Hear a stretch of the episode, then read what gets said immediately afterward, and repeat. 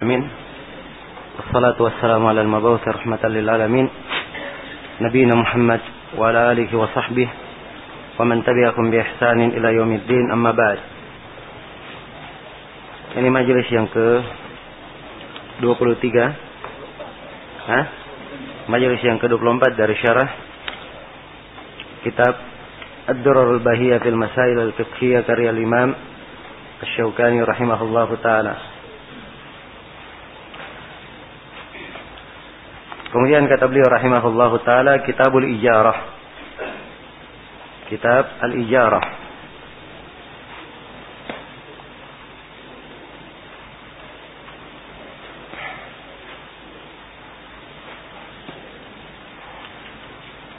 Ya. Al-Ijarah diambil dari kata Al-Ajr. Al-Ajr itu adalah Al-Iwat. Adalah bayaran atau ganti dari apa yang dikedepankan untuknya.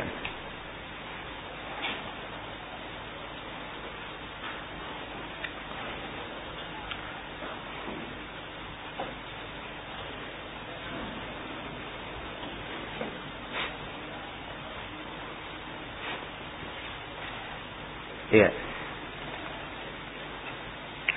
Dan secara istilah ijarah adalah akad على منفعة مباح من عين معينة أو موصوفة في الذمة مدة معلومة أو عمل معلوم بعوض بعوض معلوم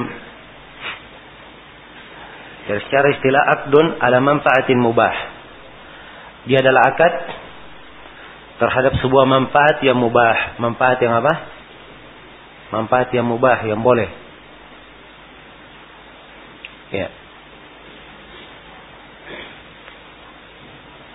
Min ainin muayyanah. Dari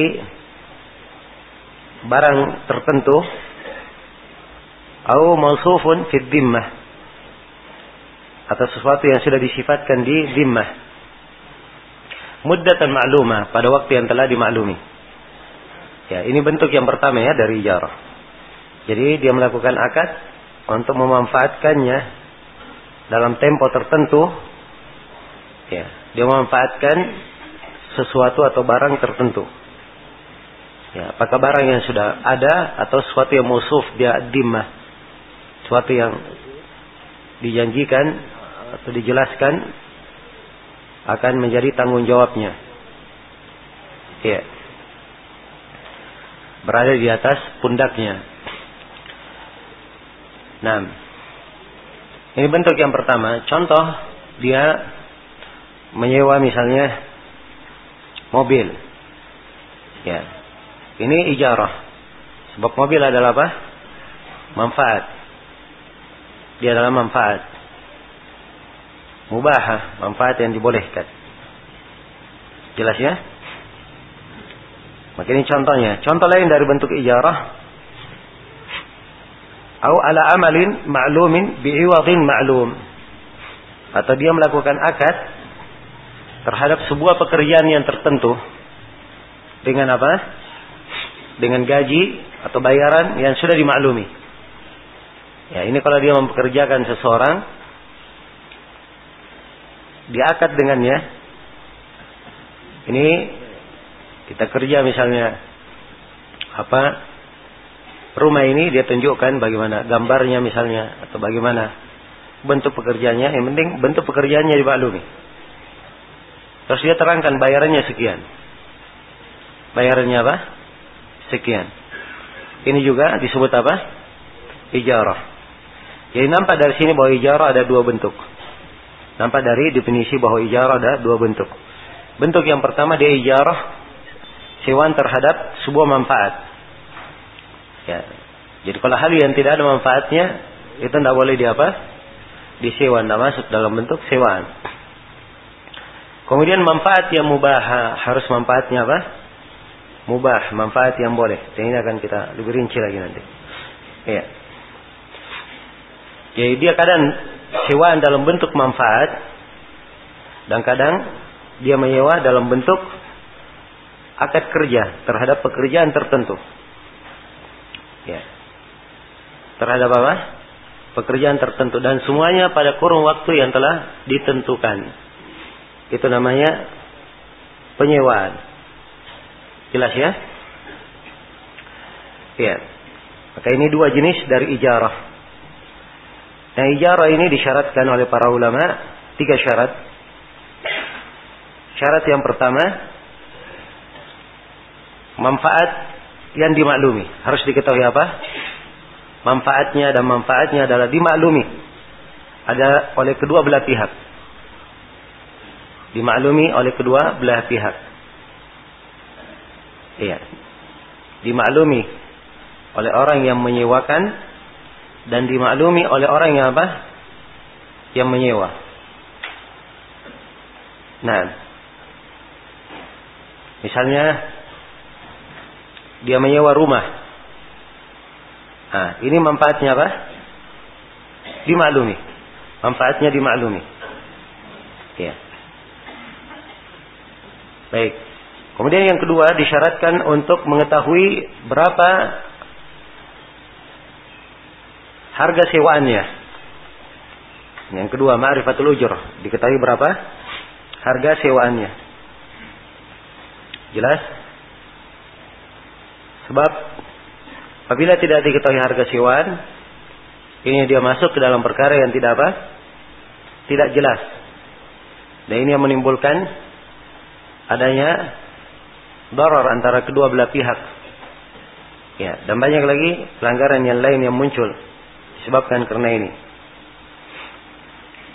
Iya. Kemudian yang ketiga disyaratkan bahwa apa yang disewa itu adalah sesuatu yang boleh secara apa? Secara syar'i, bukan hal yang diharamkan. Bukan hal yang diharamkan. Kalau dia adalah manfaat yang diharamkan, maka tidak boleh dia apa? Disewa dan tidak syah padanya penyewaan. Iya. Jelas ya? Baik. Dan ini bentuk dari apa? Sewa menyewa yang seseorang boleh bekerja di dalamnya. Ya, jadi kalau dibahasakan dengan bahasa kita penyewaan ya kadang kita menyewa dan dimaklumi menyewa itu seperti misalnya dia kaitannya dengan manfaat. Kita sewa tenda, kita sewa rumah, sewa motor. Ya, jelas ya. Kalau mempekerjakan buruh, ya itu lain lagi, mempekerjakan namanya disebut. Tapi itu dalam istilah setelah kita terangkan itu apa namanya? Dia menyewa sebab memberikan apa? Ya sama sebenarnya, hakikatnya sama. Ya. Cuma ini manfaatnya dia dalam bentuk benda, ini dalam bentuk apa? Pekerjaan. Dalam bentuk pekerjaan. Jelas ya? Maka harus dibolehkan. Apa yang disewa itu adalah hal yang diperbolehkan. Ya. Kalau kita sudah mengetahui hal ini, maka Asyukani menjelaskan tiga syarat ini dalam ucapannya. Kata beliau, tajuzu ala kulli amalin lam yamna' min humani'un syar'i. Ya. Nah, tentang sewa menyewa ini ada syariatnya dalam Al-Quran ya. Inna khaira man istajarti, inna khaira man istajarta al-qawiyul amin. Sungguhnya sebaik-baik yang engkau beri, yang engkau menyewanya adalah apa? Orang yang kuat dan apa? Lagi terpercaya. Amin. Ya. Dan ada di dalam hadis Nabi Shallallahu Alaihi Wasallam diriwayatkan oleh Imam Al Bukhari dari hadis Abi Hurairah radhiyallahu taala anhu bahwa Rasulullah sallallahu alaihi wasallam bersabda, "Ma ba'atsallahu nabiyyan illa ra'al ghanam." Tidak ada seorang nabi pun kecuali dia apa? Mengembala kambing. Maka para sahabat bertanya, "Wa anta?" Dapatkah engkau juga ya Rasulullah mengembala kambing? Kata beliau, "Na'am kuntu ar'aha ala qaratit li ahli Makkah." Kata beliau, "Iya, saya mengembala kambing milik penduduk Mekah dengan bayaran sejumlah karafit. Ya, ini penyebutan apa? Bayarannya dan beliau disewa untuk itu. Ya, beliau dipekerjakan itu artinya apa? Disewa. untuk mengerjakan pekerjaan mengembala kambing tersebut. Ya. Jelas ya? Ya. Baik.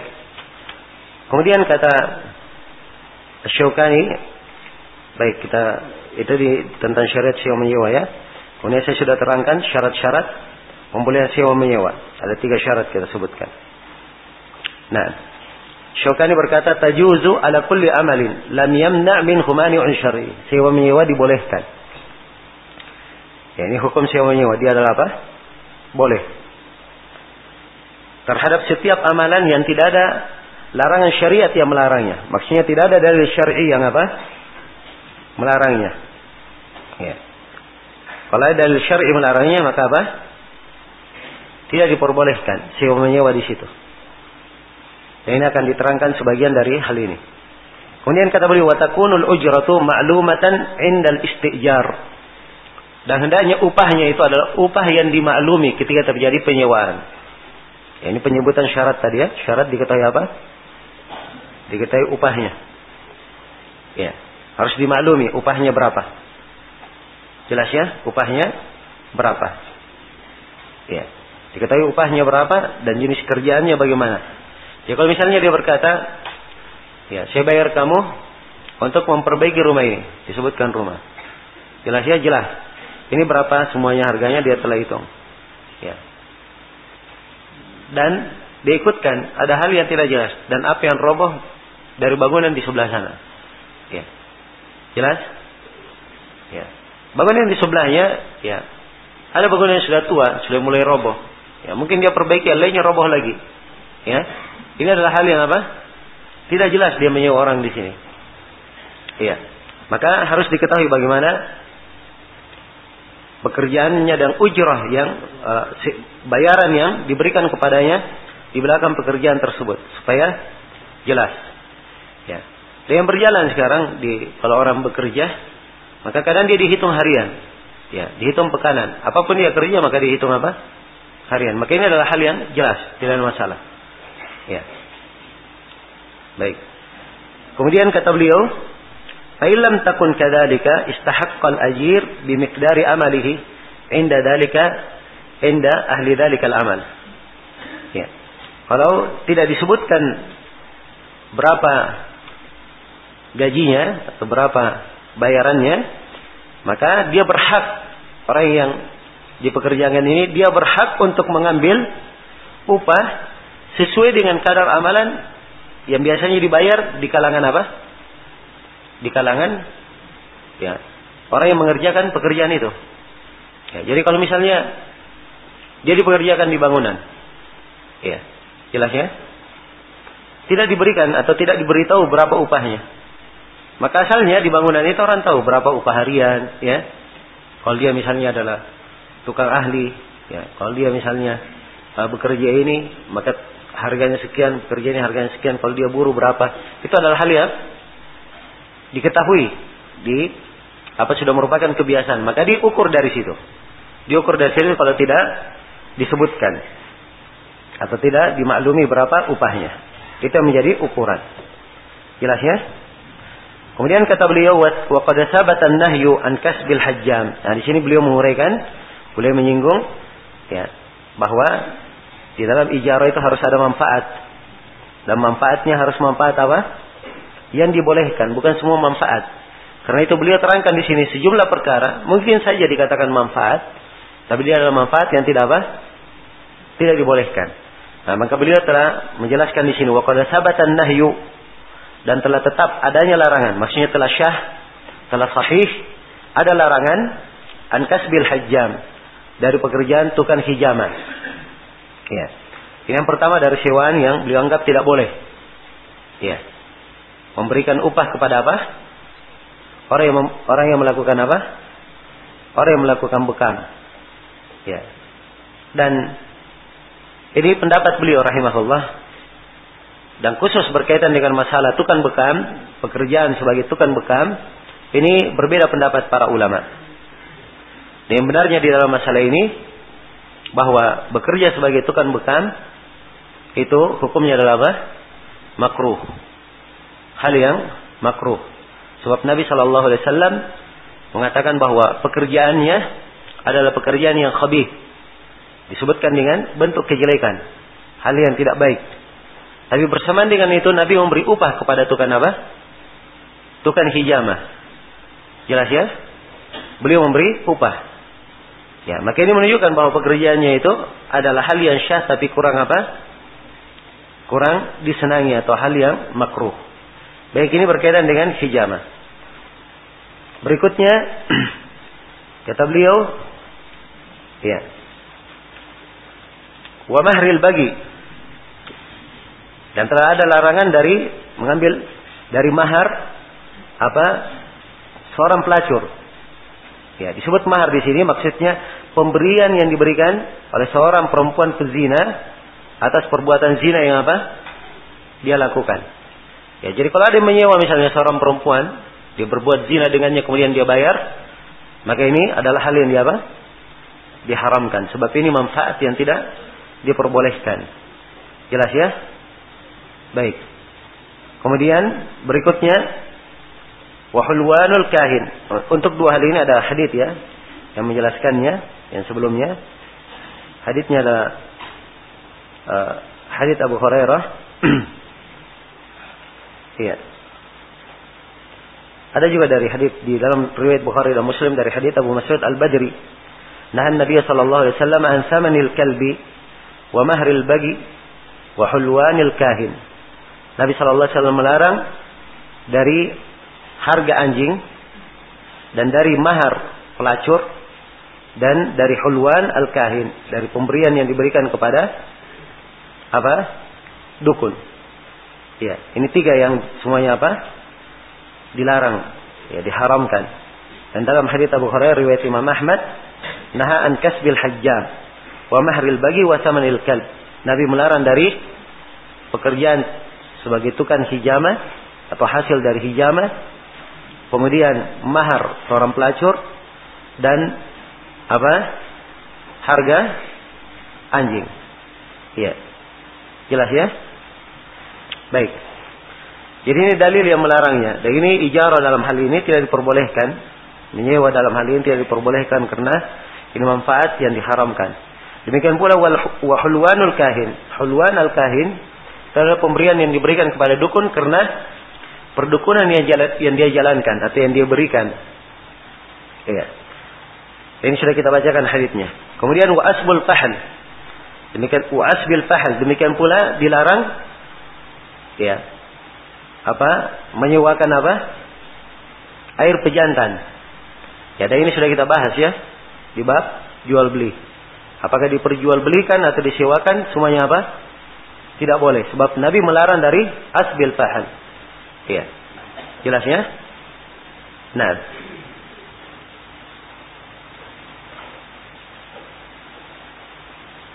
Ya.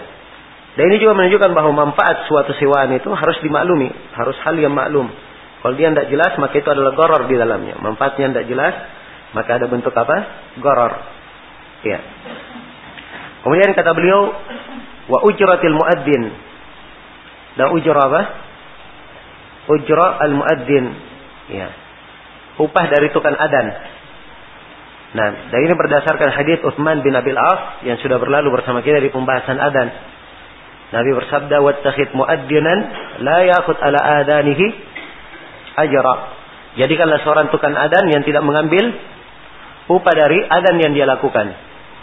Dan di penjelasan tentang ini telah kita bahas ya, bahwa yang dilarang ini adalah tukang adan yang memang dia mensyaratkan saya adan di sini tapi saya digaji sekian. Ya. Ini yang dilarang. Jelasnya? Tapi kalau adan itu masuk dalam wilayah syariah diatur oleh diatur oleh pemerintah, ya, ditetapkan setiap masjid ada tukang adannya. Siapa yang adan di situ oleh oleh pemerintah diberikan upah, maka ini kita katakan apa? Tidak ada masalah. Ya, sepanjang dia adan di situ, niatnya adalah ikhlas untuk adan. Adapun upah itu nomor dua.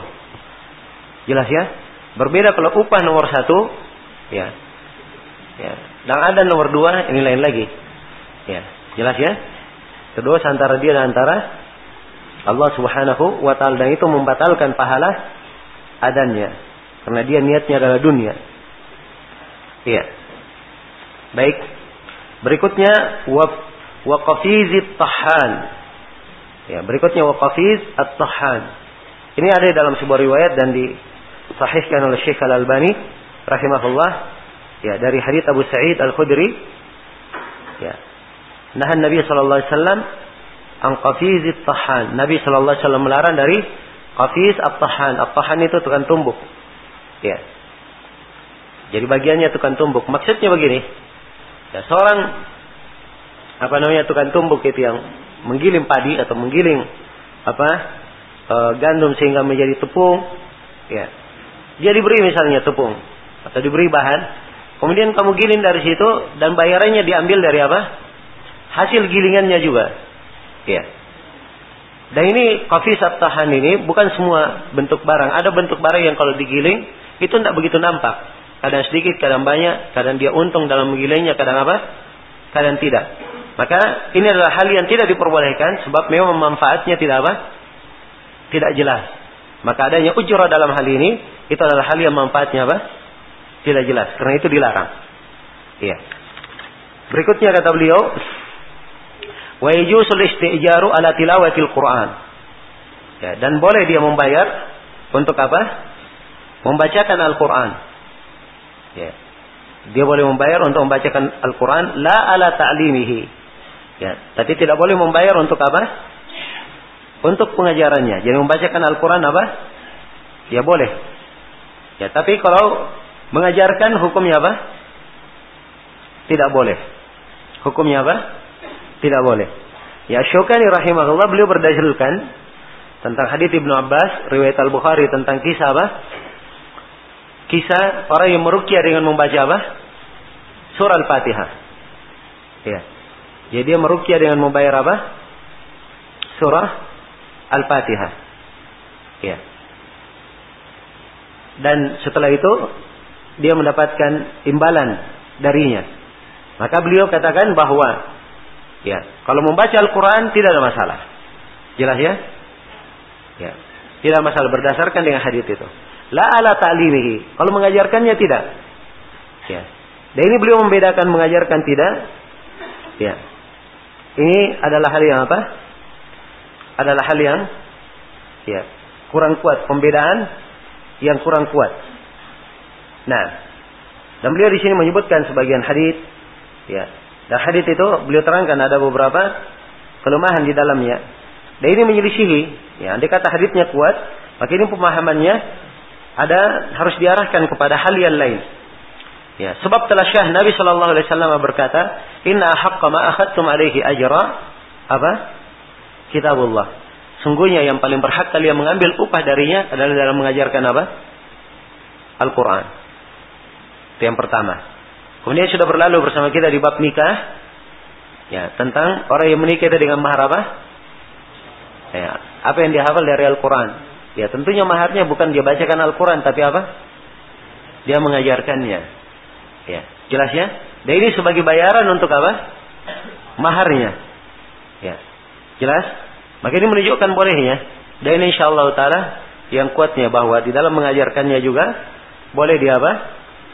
Dia mengambilnya. Ya, tetapi di dalam masalah pengambilan dan selainnya ini tentunya ada dibarengi dengan etika-etika dan adab-adab. Ya, dan di sini tidak dibahas oleh Imam Syukani di sini. Itu pembahasannya memang di pembahasan lain. Baik ya, tapi ini hukum asal di dalam masalah. Hukum asal di dalam masalah. Kemudian kata beliau wa yajuzu ayyakriya al-ain. Pakai an di situ ya, di di sini enggak disebut. Wa yajuzu ayyukriya pakai kelihatannya pakai uh, yukriya itu lebih lebih apa namanya? Lebih cocok bacaannya dari ikra. Akra yukri ya. Wa yajuzu an yukriya al-'aina muddatan ma'lumah bi ujratin ma'lumah. Ya. Dan dia boleh mengerjakan ya, sebuah ain, sebuah benda dengan akad dia disewa pada masa tertentu dengan apa? Sewaan yang sudah apa? Sudah jelas, sudah dipastikan, sudah tertentu. Ya. Baik, dikasih contoh wa min dalika kira'ul ard dari hal ini kiraul ard. Apa dia disewa untuk mengerjakan apa? Mengerjakan tanah. Ya, jadi boleh saja seorang mengerjakan tanah. Ya. Dia disewa untuk mengerjakan apa? lahan, ya.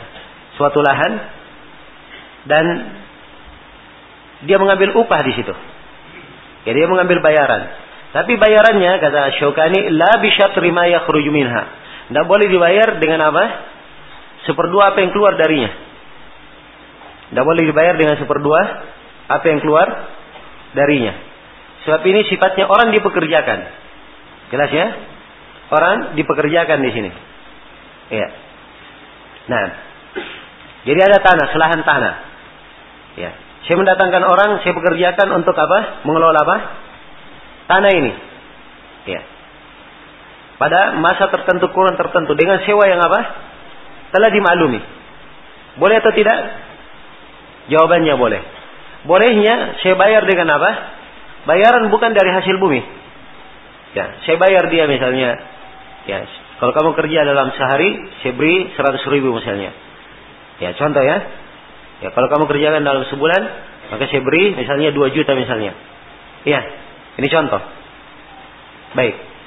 Tapi kalau dia katakan, sudah kamu datang ke sini, ini tanah saya, ya. Apa? Kamu kerja di sini, Nanti seperdua dari hasilnya adalah apa? Adalah milikmu.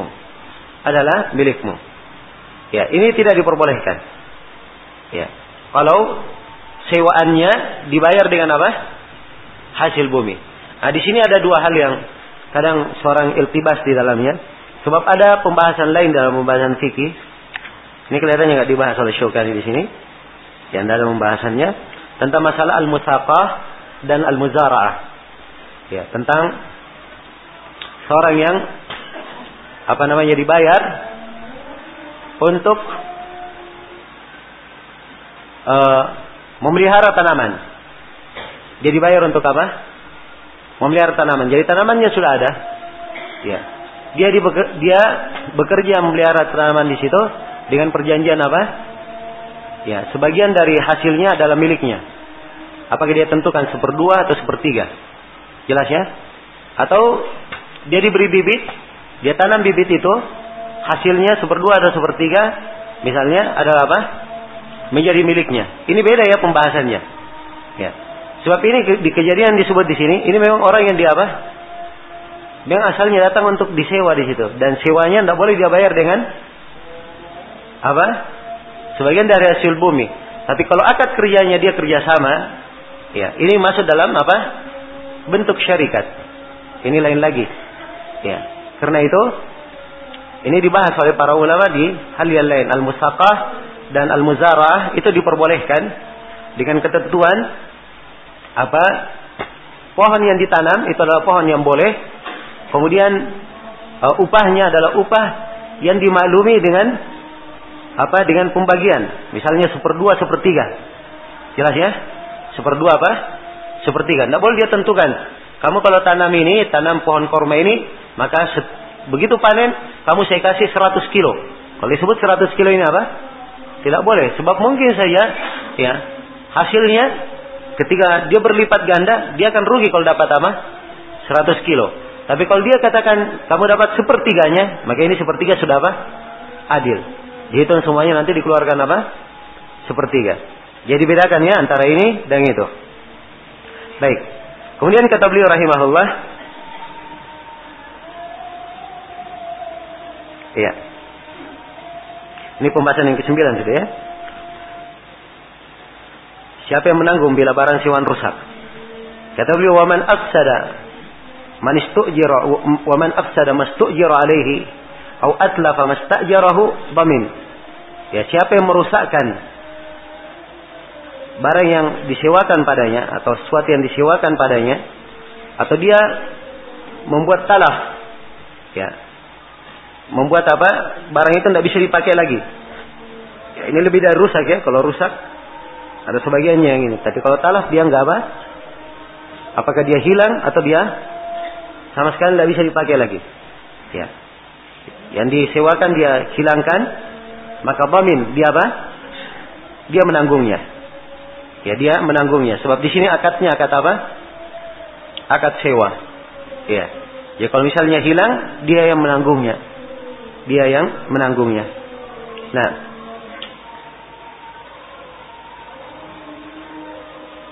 Ya. Dan ini berdasarkan apa? Hadis yang diriwayatkan oleh Imam Ahmad, Abu Daud dan selainnya dari Samurah ya di mana Nabi Shallallahu alaihi wasallam bersabda ala lihat ma akhadat hatta tuaddiyahu. Terhadap tangan itu dia harus menanggung apa yang dia ambil sampai dia kembalikan. Sampai dia kembalikan. Nah ini dalil yang disebut oleh Syukani rahimahullah. Hadisnya dikuatkan oleh Syekh Al-Albani. Baik selesai ya pembahasan tentang masalah al-ijarah Ya, kitab tentang sewa menyewa. Hmm. Adan.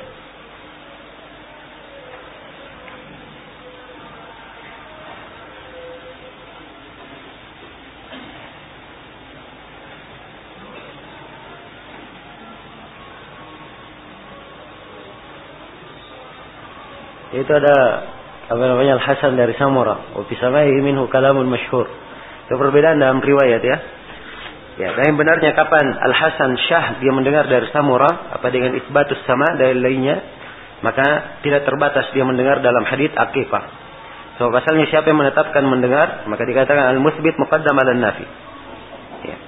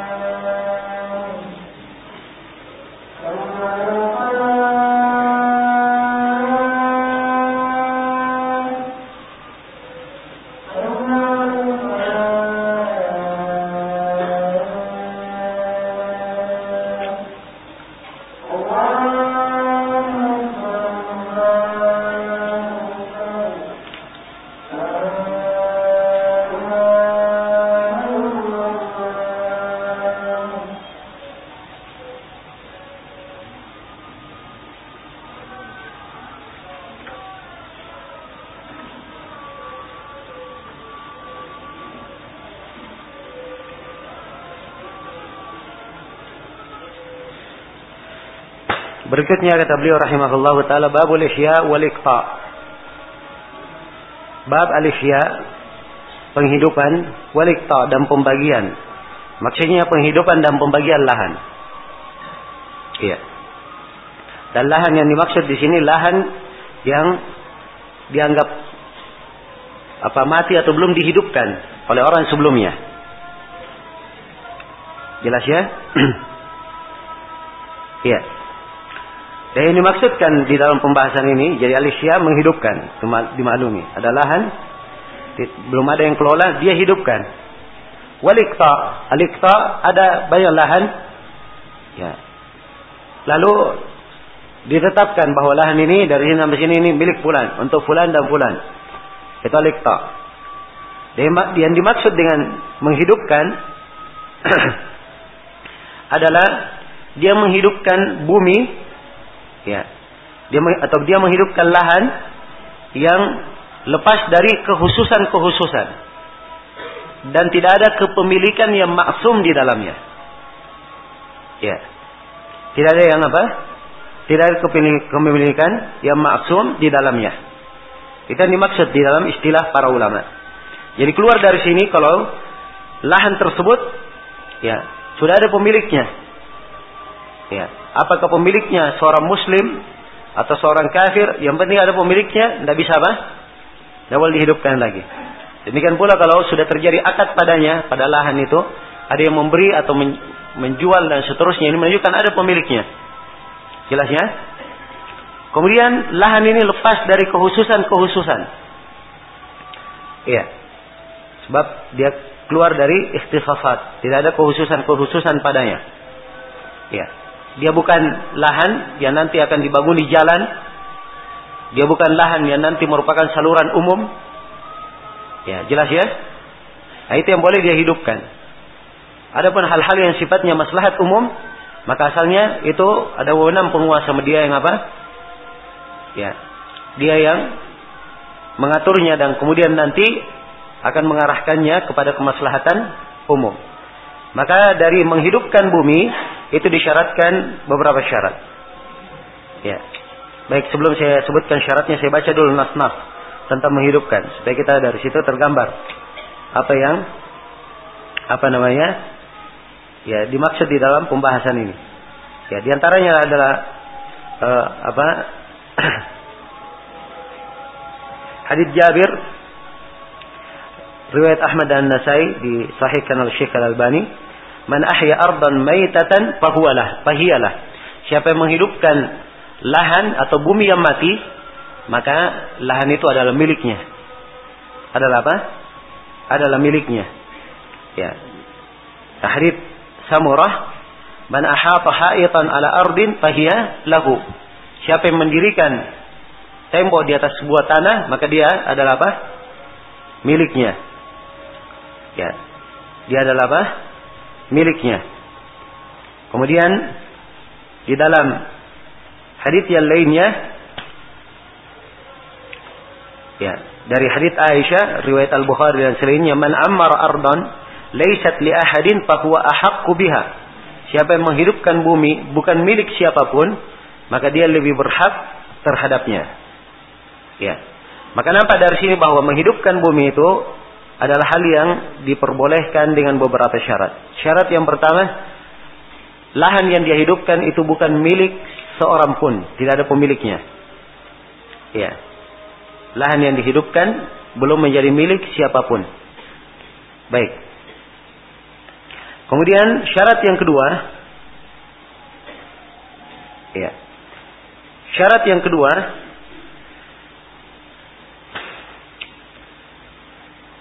hendaknya orang yang menghidupkan lahan itu adalah orang yang menetap di situ.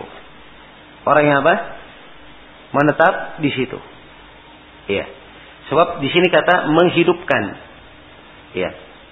Dan disebutkan nanti kriteria-kriteria kriteria bagaimana yang kita sebutkan di syarat ketiga. Maka ini menunjukkan bahwa ya dia diharuskan untuk menetap di situ. Jelas ya? Dan apabila ini tidak disyaratkan ini akan membuka pintu apa? Permusuhan antara banyak manusia dan akan membuka pintu ketamakan. Sebab mungkin saja ada orang yang tidak berkepentingan, ya dia tidak menghidupkannya, dia datang situ cuma pasang patok patok patok, ya. Kemudian setelah itu sudah, ini milik saya. Ya, jelas ya? Orang yang tinggal bertahun-tahun di situ tidak punya apa? Apa-apa. Baik. Jadi kemudian syarat yang ketiga, hendaknya dia letakkan di atas bumi yang dia hidupkan itu, ya tanda-tanda penghidupannya. Jadi kalau dia hidupkan kan ada tanda-tandanya, ya kan? Apa tanda-tandanya? Ini ada beberapa tanda disebut.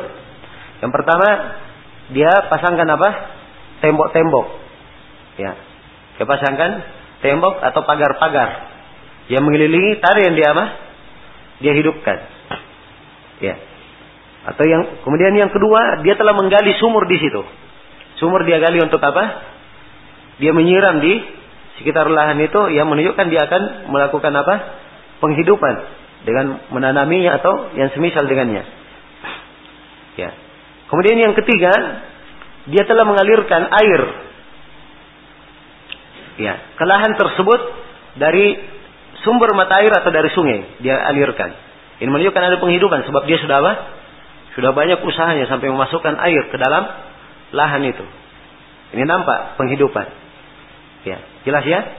Kalau dia adalah lahan yang kemudian yang yang yang keempat, kalau dia adalah lahan yang tadinya tergenang air, tergenang oleh air, maka begitu air itu dia tahan supaya lahan ini tetap bisa cocok untuk dipakai, maka ini termasuk apa? Dia menghidupkannya. Itu termasuk tanda-tandanya. Ya. Jelas ya?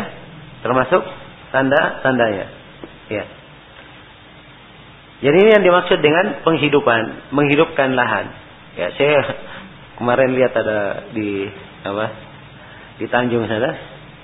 Ya, karena tanah mulai ramai di situ. Saya lihat ada yang kasih patokan-patokan di tengah laut. Ya, laut yang sudah mulai di, ditutup itu. Ada yang kasih patokan-patokan. Ya. Ini pertama dia kasih patok-patok di situ. Ini tidak menunjukkan tanda penghidupan. Ya. Apa yang dihidupkan dengan dia kasih patok di laut? Hah? Jelas ya, kecuali kalau dia sudah tembok dia kuras air laut itu keluar kemudian dia apa namanya? Dia timbun, ah ini baru ada tanda-tanda apa? Penghidupan. Ya. Ini karena ada isu saja ini mungkin bisa menjadi kepemilikan akhirnya pasang apa? Ya, pasang patok di situ. Ya, jelas ya? Begini keliru, ya. Keliru di dalam hal yang seperti ini. Baik, kita baca ucapan Asy-Syaukani. Jadi jelas ya, itu yang diinginkan dengan masalah penghidupan lahan. Kata beliau man sabaqa ila ihya'i ardin lam yasbaq ilaiha ghairuhu fahuwa ahaqqu biha wa takunu milkan lahu. Ya. Ini tentang siapa yang berhak menghidupkan lahan, siapa yang terdahulu. Ya, dia yang paling pertama untuk menghidupkan sebuah lahan yang dia belum didahului oleh selainnya, maka orang yang paling pertama ini dia lebih berhak apa dengannya. Dan ini berdasarkan hadis yang telah kita sebutkan ya. Seperti riwayat dari Aisyah, Nabi bersabda man ammara ardan laysat li ahadin fahuwa haqqu biha. Siapa yang menghidupkan bumi bukan milik seorang pun, maka dia apa? Yang lebih berhak. Watakunu milkan lahu dan itu menjadi milik apa? Baginya, menjadi milik baginya. Ini dari sisi hukum ya. Ini dari sisi hukum. Dan ini hukum dipakai ya dan harus diketahui sebab setiap muslim harus memahami saudaranya dalam hal ini. Ya. Memahami saudaranya dalam hal ini. Ya. Dan hukum ini yang dipakai di peradilan-peradilan dan tata kenegaraan di negara Islam. Jelas ya? Jadi pemerintah yang berwajib di peradilan untuk menjatuh, apa, memutuskan ini milik siapa, maka harus dia lihat siapa yang menghidupkannya. Siapa yang apa? Menghidupkannya. Ya. Begitu ada bukti-bukti bahwa dia telah menghidupkan, maka harusnya dia berikan kepemilikan untuknya. Sebab ini hukum dari apa? Syariat yang harus dijalankan oleh negara. Ya. Dan demikian pula seorang muslim, kalau dia sudah tahu ini saudaranya sudah mengelola tani tahunan, ya tapi berhubung saudaranya ini tidak mengerti administrasi urusan tanah, dia tidak punya surat-surat tanah sampai sekarang. Oh ini saya sabotasi aja dia. Ya. Saya urus suratnya, saya akan memilikinya. Ini tidak halal baginya. Walaupun dari sisi hukum pemerintahan dia sudah menjadi pemilik pemiliknya, tapi dari sisi hukum syar'i dia telah berdosa ya di dalam hal itu mengambil hak apa? Hak saudara ya. Jelas ya? Harusnya kalau dia lihat ada orang seperti ini dia bantu. Ya, dia antar untuk apa menyelesaikan apa? Administrasinya supaya syah menjadi kepemilikannya. Ya, jangan justru apa? Dia tidur di atas penderitaan ya saudaranya. Ya baik. Dan ini bukan akhlak seorang muslim. Ya, kemudian dikatakan di sini oleh Syukani, wa yajuzu lil imam ayyuqti'a man fi iqta'ihi maslahatun syai'an min al-ardil maita awil ma'adin awil miyah. Ya. Bagi seorang imam, ya ini tentang hak penguasa ya diterangkan di dalam masalah ini. Ada satu khususia penguasa. Penguasa itu boleh seorang imam, seorang pemimpin, dia boleh untuk mengikta ya. Dia memberikan tanah. Ya. Memutuskan sebuah lahan. Ini diberikan kepada orang yang ada maslahat untuknya. Untuk diberi. Ada maslahat untuknya untuk apa? Diberi. Nah dari al-ard al-maita dari bumi yang tidak di belum dihidupkan ya jadi kalau misalnya ada lahan-lahan belum dihidupkan walaupun belum ada yang kelola kemudian pemerintah melihat bahwa si ada inisiatif sebagian dari orang diberi Misalnya pemerintah melihat, ya, ini sejumlah dari masyarakat misalnya, ya, mereka di sini miskin kehidupannya. Ya, mereka dipindahkan ke lahan yang kosong. Ya, jelas? Ya, walaupun belum beliau kelola, langsung dibagi oleh pemerintah. Ini bagian-bagiannya. Ini tidak ada masalah. Jelas ya? Sebab pemerintah punya hak di situ kalau ada maslahatnya. Kalau memang ada maslahatnya. Apakah itu dari uh, bukan dalam lahan yang tidak dihidupkan saja. Lebih daripada itu, pemerintah punya hak. Apakah berupa lahan, berupa tambang, ya air maupun apa? Selainnya. Jelas ya? Sebab ini asalnya pemerintah, tugasnya seorang pemerintah adalah menciptakan maslahat untuk siapa? Untuk rakyatnya. Menciptakan maslahat untuk rakyatnya. Inilah asalnya kenapa wajib adanya penguasa. Ya, jelas ya? Kenapa adanya siasa syariah? Ya, sebab memang itu untuk menciptakan kemaslahatan bagi masyarakat di dalam negara tersebut. Ya. Dan demikian syariat mengaturnya sedemikian rupa sehingga tercipta kemaslahatan yang kalau diterapkan syariat itu pasti kemaslahatan yang muncul. Ya pasti. Ini jaminan sebab ini aturan dari Allah yang Maha mengetahui apa yang maslahat bagi siapa? Bagi manusia. Ya, tapi tatkala manusia berpaling dari tuntunan syariat, ini yang menyebabkan banyaknya masalah. Ya, menyebabkan banyaknya masalah. Baik, selesai sudah ya berkaitan dengan masalah pembahasan alifya dan alikta. Kita pindah ke pembahasan berikutnya. Kata Imam Syaukani rahimahullah taala kitab syarikah. Ya. Ini kitab tentang apa? Masalah persyarikatan. Ya. Ini tentang masalah persyarikatan. Nah, Dan di dalam pembahasan persyarikatan ini, Imam Syaukani rahimahullah taala beliau apa menguraikan pembahasan yang uh, cukup panjang dan ada beberapa pembahasan yang kita garis bawahi di sini.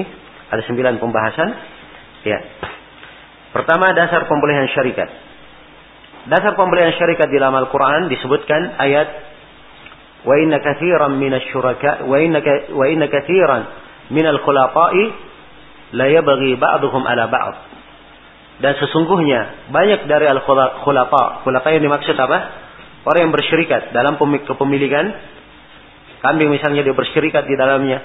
Sebagian dari mereka itu melampaui batas terhadap sebagian yang lainnya. Ya. Ini disinggung hal yang jelek dari sebagian syarikat yang dia perbuat. Tapi dari sisi hukum dasarnya telah disebutkan dalam Al-Quran bahwa persyirikatan itu adalah hal yang ada. Sisa diatur dengan aturan-aturan agar supaya jangan terjadi apa? Jangan terjadi adanya permusuhan antara syirikat dengan mitranya yang lain. Ya, jelas ya? Baik. Nah, dan di dalam hadis Rasulullah sallallahu alaihi wasallam ya banyak hadis yang menjelaskan tentang disyariat disyariatkannya syarikat ini. Ya dan dimaklumi apa yang diberi judul di sini oleh Imam Syaukani an-nasu syuraka'u fil ma'i wan nari wal kala manusia bersyirikat dalam air, api dan apa namanya e, rumput ini e, diambil dari sebuah hadis dan hadisnya disahihkan oleh Al Hafidz Ibnu Hajar dan disahihkan pula Syekh Al Albani dan selainnya. Ya, jelas ya? Baik. Dan ada pendalilan-pendalilan yang lain yang ma'ruf di dalam hal ini dan ini adalah perkara yang secara umum disepakati oleh para ulama bahwa persyarikatan itu adalah hal yang apa? Hal yang disyariatkan. Ya. Pembahasan yang kedua manusia bersyirikat dalam tiga hal. Kata Syukani an-nasu syuraka'u fil ma'i wan nari wa al-kala. Manusia bersyirikat dalam air, api dan apa? Al-kala. Ya. Dalam mengambil air, air yang sifatnya umum, air sungai, air mengalir, ya. Tidak ada apa bukan masuk di kepemilikannya adalah pemilikan umum itu adalah milik bersama. Demikian pula api. Demikian pula apa? Rumput. Walaupun dia masuk di lahannya, tapi itu adalah hal yang lebih darinya, maka tidak boleh dia tahan. Itu milik apa? Orang bisa mengambil manfaat darinya. Bisa mengambil manfaat darinya. Jelas ya? Ya, kecuali kalau air tersebut sudah menjadi khususianya, ya. Misalnya dia menjual air, ya, atau dia memiliki air di rumahnya, maka ini adalah hal yang menjadi miliknya tidak diberi kecuali dengan apa? Dengan izin atau dengan akad jual beli. Jelas ya? Baik. Dan penyebutan bahwa manusia bersyirikat dalam tiga hal ini, ini menunjukkan bahwa persyirikatan itu adalah hal yang terjadi di mana? Di tengah manusia. Ya. Dan hal ini adalah hal yang ada maslahatnya. Hal yang ada maslahatnya. Ya, sebab manusia tentunya tidak hidup sendiri. Orang yang hidup tidak hidup sendiri di dunia. Ada orang lain yang hidup. Ya, maka diatur dengan aturan-aturan yang menyebabkan tercipta kemaslahatan bersama di dalam kehidupan tersebut. Kemudian kata Syaukani rahimahullah, ini pembahasan yang ketiga, siapa yang dia berhak bila terjadi perselisihan. Kata beliau, "Wa idza tashajar al-mustahiqquna lil ma' kana al-ahaqqu bihi al-a'la fal-a'la." Yumsikuhu ila al-ka'baini thumma yursiluhu ila man tahtahu. Ya. Apabila mereka bersyirikat atau apabila mereka berselisih dalam apa? Dalam masalah air, maka yang paling berhak di dalam hal ini adalah apa? Yang paling tinggi, kemudian paling tinggi. Maksudnya yang paling dekat dengan apa? Ya, pengairan atau mata air. Yang paling dekat dari situ. Ya. Kemudian yang setelahnya. Ya, dia tahan untuk setinggi apa namanya? E, mata kakinya. Kalau sudah setinggi itu, maka dialir ke apa? Ke tanah berikutnya. Ya, jelas ya? Sekarang tanah banyak sekali. Air dari mana? Dari sungai atau dari gunung. Kan mengalir airnya ya. Ya. Maka yang pertama kalau air ini lewat, ya. Dia masuk dulu ke siapa? Kebun siapa? Yang paling dekat. Ini kalau terjadi apa? Terjadi perselisihan. Kalau tidak tidak ada perselisihan semuanya bisa mengambil sesuka hatinya tanpa mengganggu yang lain, maka ini apa? Tidak ada masalah. Asalnya mereka bersyirikat. Tapi kalau terjadi perselisihan, maka hukum yang diterapkan dilihat yang paling dekat. Sebab dia yang lebih apa? Berhak. Ya. Jelas ya? Lebih berhak. Ya, maka yang paling dekat, kemudian setelah itu baru mengalir kepada apa? Yang setelahnya. Mengalir kepada yang setelahnya.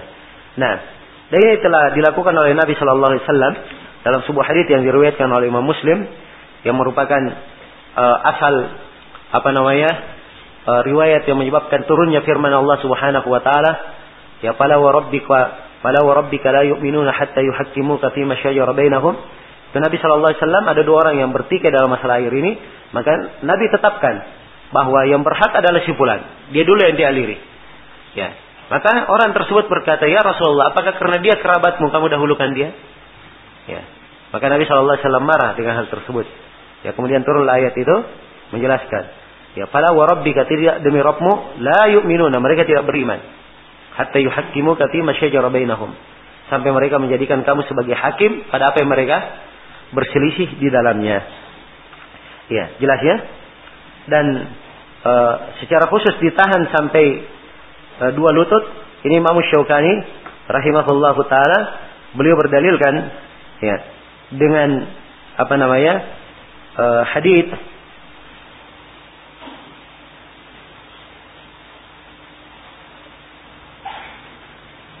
Ya.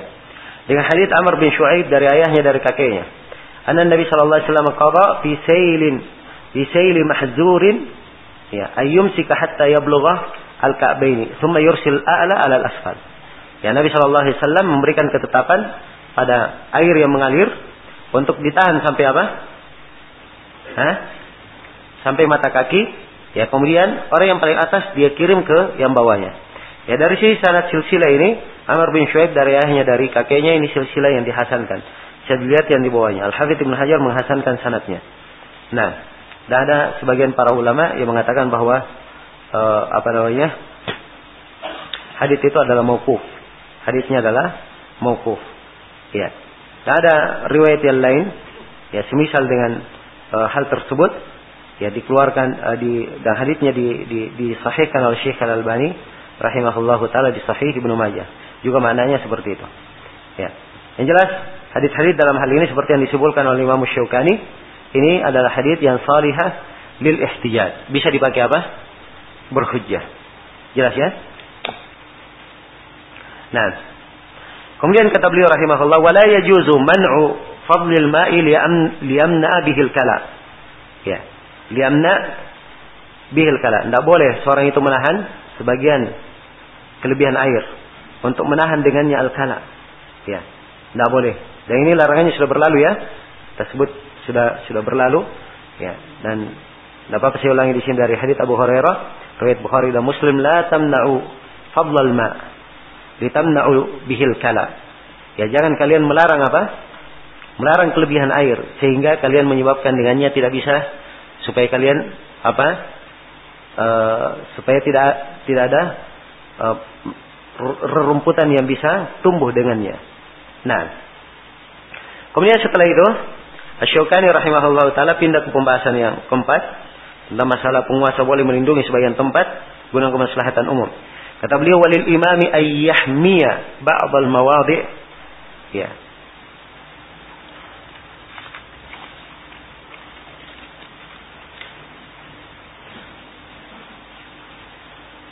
Baik.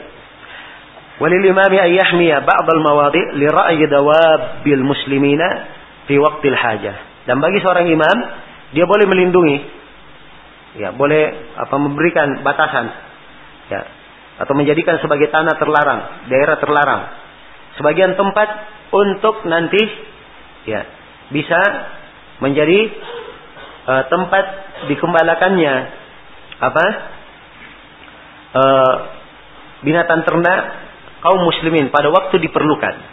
Ya, jadi ini dari kemaslahatan. Ya, mungkin ada sebagian air atau ada sebagian tempat itu dijadikan sebagai daerah terlarang. Tidak boleh ada masuk di situ. Jelas ya? Ya, pemimpin punya punya kemaslahatan yang dia lihat di situ. Nanti di masa diperlukan barulah dipakai. Jelas ya? Sebab kalau tidak diperlukan semuanya dibuka, mungkin yang baik ini akan menjadi rusak. Ya, terlalu banyak akhirnya menjadi rusak tidak dipakai. Maka boleh saja dia apa? Ya, dijadikan sebagai tanah terlarang. Nanti begitu diperlukan baru dia apa? Diberikan. Nah, dan ini dari uh, ijtihad seorang penguasa, seorang pemimpin.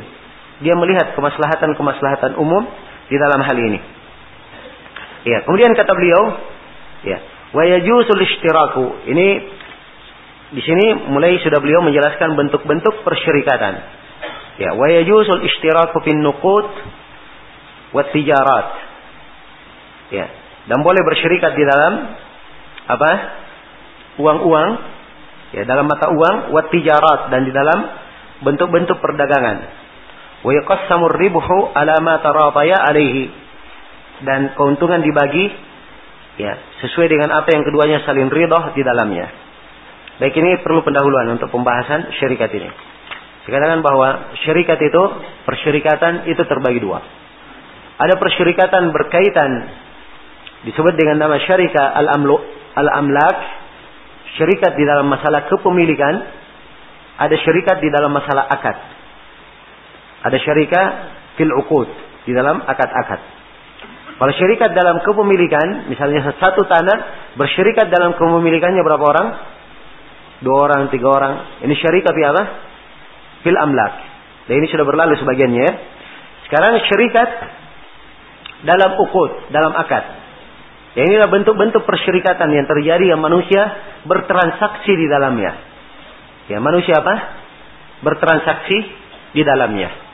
Dan ini syarikat yang seperti ini terbagi lima. Ya, syarikat di ya merupakan di dalam akad persyarikatan itu ada berapa? Ada lima. Yang pertama adalah syarikat al-anan atau al-inan. Syarikat al-inan.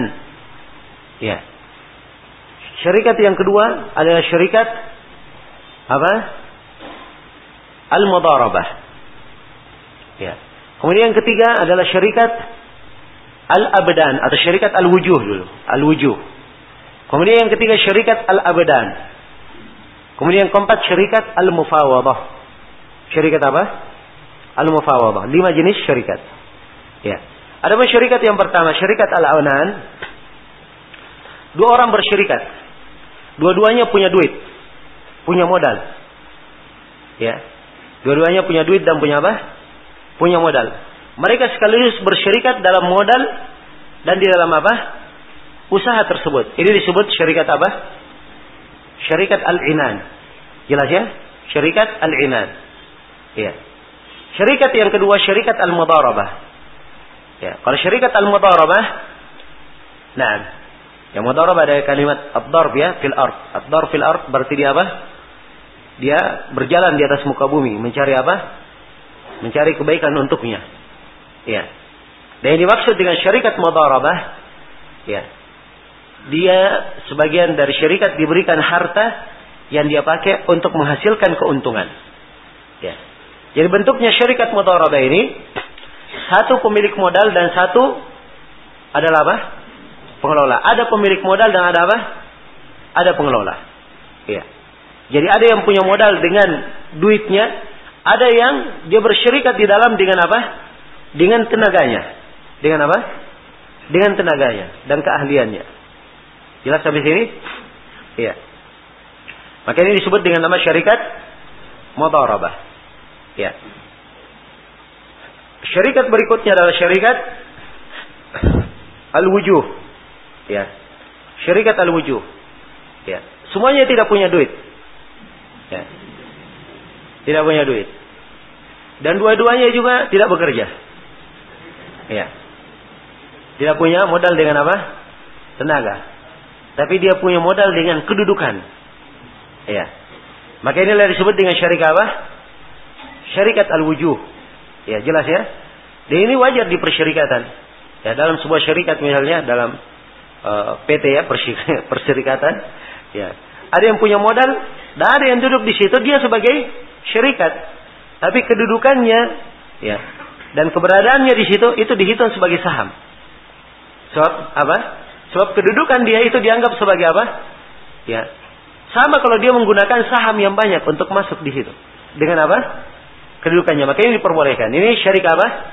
Al-wujuh. Tapi sifatnya wujuh dia hanya ya cuma modal kedudukan dia mengarahkan orang dari situlah baru terbagi apa? Keuntungan. Ini syarikat al-wujuh. Dan ini juga dari syarikat yang diperbolehkan. Kemudian syarikat yang keempat namanya syarikat al-abdan. Semuanya tidak ada modal.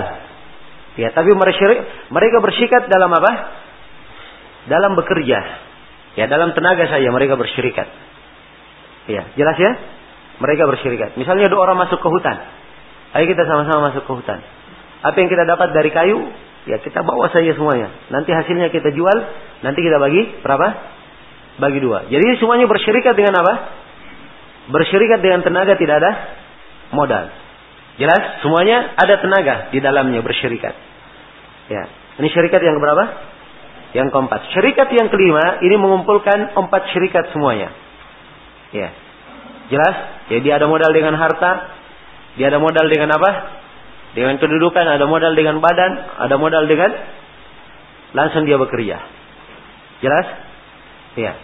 Ini syarikat yang kelima disebut dengan nama syarikat apa? Al-Mufawadah. Syarikat Al-Mufawadah. Ya. Dan bersyarikat ini boleh saja. Ya. Adalah hal yang disyariatkan masuk dalam keumuman bolehnya persyarikatan. Bolehnya persyarikatan dan disyari dan disyaratkan ya. Apa? Eh, berkaitan dengan masalah pembagian hasilnya, ini adalah kesepakatan antara orang-orang yang bersyarikat.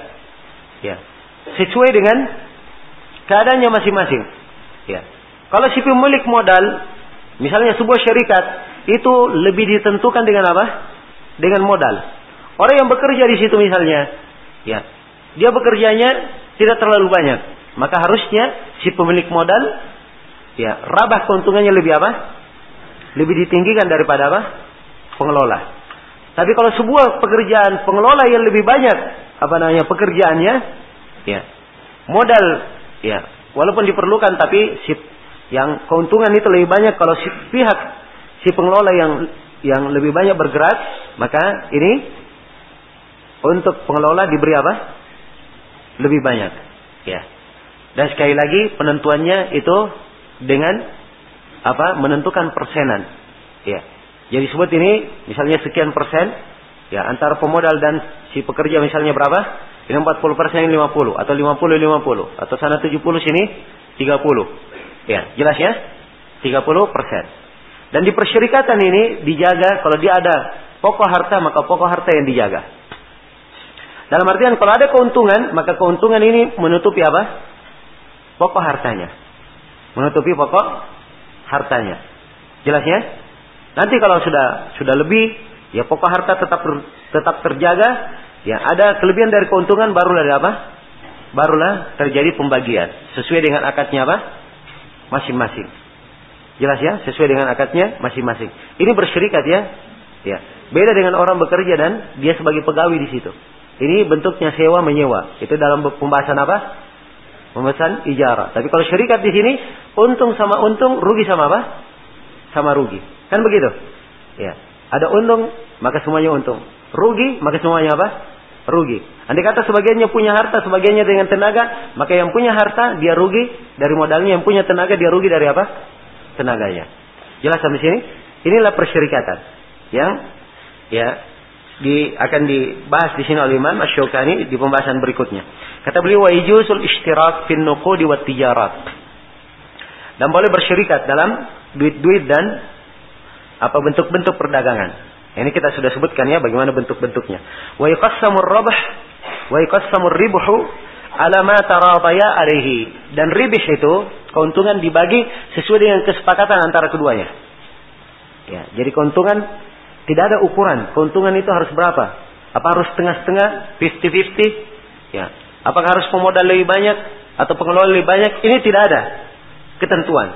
Tapi yang dilihat adalah apa? Kesepakatan dan keridoan antara apa? Ya, orang yang bersyirikat. Mereka yang saling ridho dan saling sepakat. Jelas sampai sini? Ya. Dan tentunya kesepakatan dan keridoan ini itu dilihat dengan jenis amalan, bentuk modal dan seterusnya. Ini kan semuanya pertimbangan-pertimbangan dimaklumi di dalam apa? Di dalam persyarikatan. Jelas sampai sini? Baik. Kemudian kata beliau watajuzul mudharabah ma lam yashtamil ala ma la yahil. Dan boleh syarikat mudharabah ya. Kalau tidak apa mengandung perkara yang tidak dihalalkan. Ya kalau dia bersyarikat dalam perkara yang tidak dihalalkan, maka ini apa? Tidak diperbolehkan. Tidak diperbolehkan. Jelas ya? Kemudian kata beliau wa idza tashajara asy-syuraka'u fi urdi tariq kana sab'ata adru. Ya. Kata Syaukani rahimahullah, kalau dua orang bersyirikat ya. Dua orang apa? Bersyirikat tentang luasnya jalan. Ya, atau para syuraka bersyirikat dalam luasnya jalan, maka luas jalan itu apa? Diukur dengan tujuh hasta. Ya, begitu kalau bersyirikat. Ini berdasarkan hadits Abu Hurairah, riwayat Bukhari dan Muslim dan selainnya. Nabi sallallahu alaihi wasallam bersabda, "Idza ikhtalaftum fit tariq faj'aluhu sab'ata adru'." Kalau kalian berselisih tentang jalan, maka jadikanlah jalan itu berapa? Tujuh hasta. Satu hasta itu dari ujung dari ujung jari tengah ini sampai ke mana? Ke siku. Ya, jadi ukur. Tujuh kali itu tujuh apa? Tujuh hasta. Baik. Kemudian kata beliau rahimahullah selesai ya persyarikatan di sini.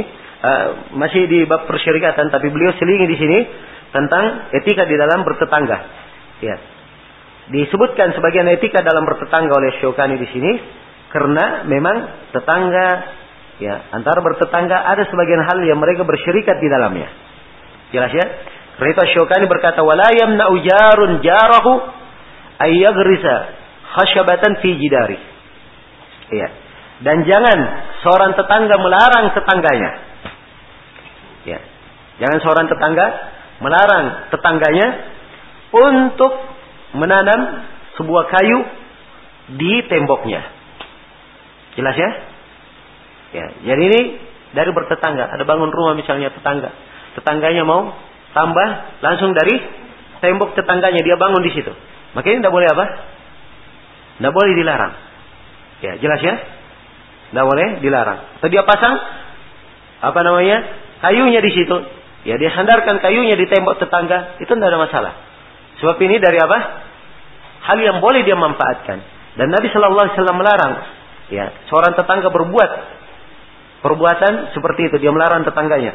Karena itu dalam hadis Abu Hurairah riwayat Bukhari dan Muslim, Nabi Shallallahu Alaihi Wasallam bersabda, "La yamna'u jarun jarahu ayyaghriza khashabatan fi jidari."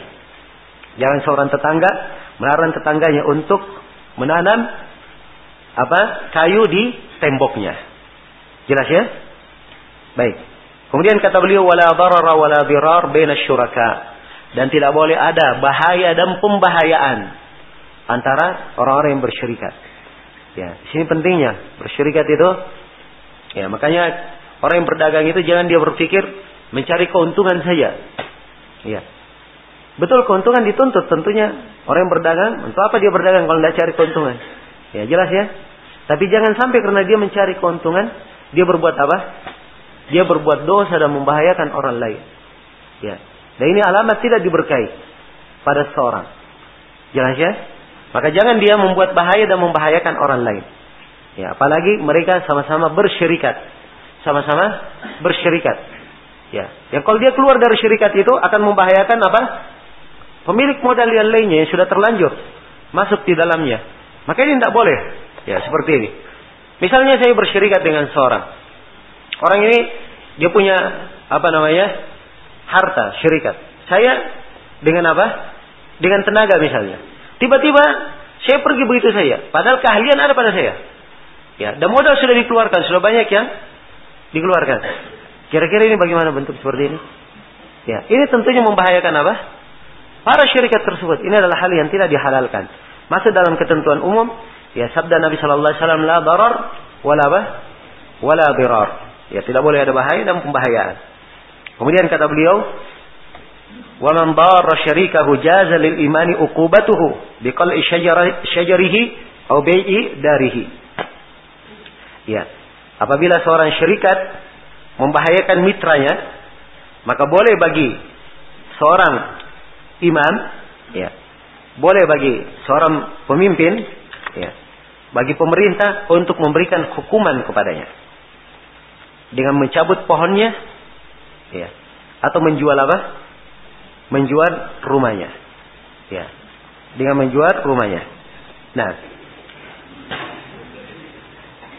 ya, ini tentunya kalau apa namanya mereka bersyirikat dalam kondisi yang apa ada terlibat di dalamnya pohon dan ya rumah sebagai hukuman di dalamnya. Ya. Jelas ya? Maka eh, hal yang disebutkan oleh Imam Syaukani ini sebagai bentuk hukuman ini akan datang sebenarnya di pembahasan tentang apa di pembahasan tentang e, bab tentang al-hudud ada yang disebut dengan nama takzir Ya, memberikan hukuman untuk membuat orang apa? Jerah berbuat sesuatu yang membahayakan orang lain. Ya. Jelas? Atau membuat bahaya di tengah manusia. Ya. Dan di sini beliau sebutkan hadis di syarah. Ya, hadisnya ada kelemahan. Hadisnya apa? Ada kelemahan. Tapi dia masuk di nas-nas umum. So, pasalnya pemerintah, ya, pada hal-hal yang terjadi kezaliman, dia boleh untuk masuk di situ dan apa mengangkat kezaliman tersebut. Mengangkat kezaliman tersebut. Baik. Sekira cukup sampai sini ya. Sudah lewat waktunya. 15 menit.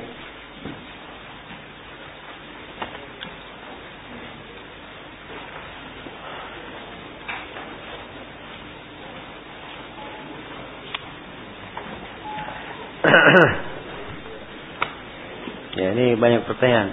Nanti aja pertanyaannya ya. Insya Allah di mudah-mudahan besok kita bisa melancar dengan cepat. Ya, tidak ada waktu bertanya. Semoga Allah Subhanahu wa taala memudahkan. Ya. Subhanakallahumma bihamdik asyhadu an la ilaha illa anta astaghfiruka wa atubu ilaik walhamdulillahi alamin.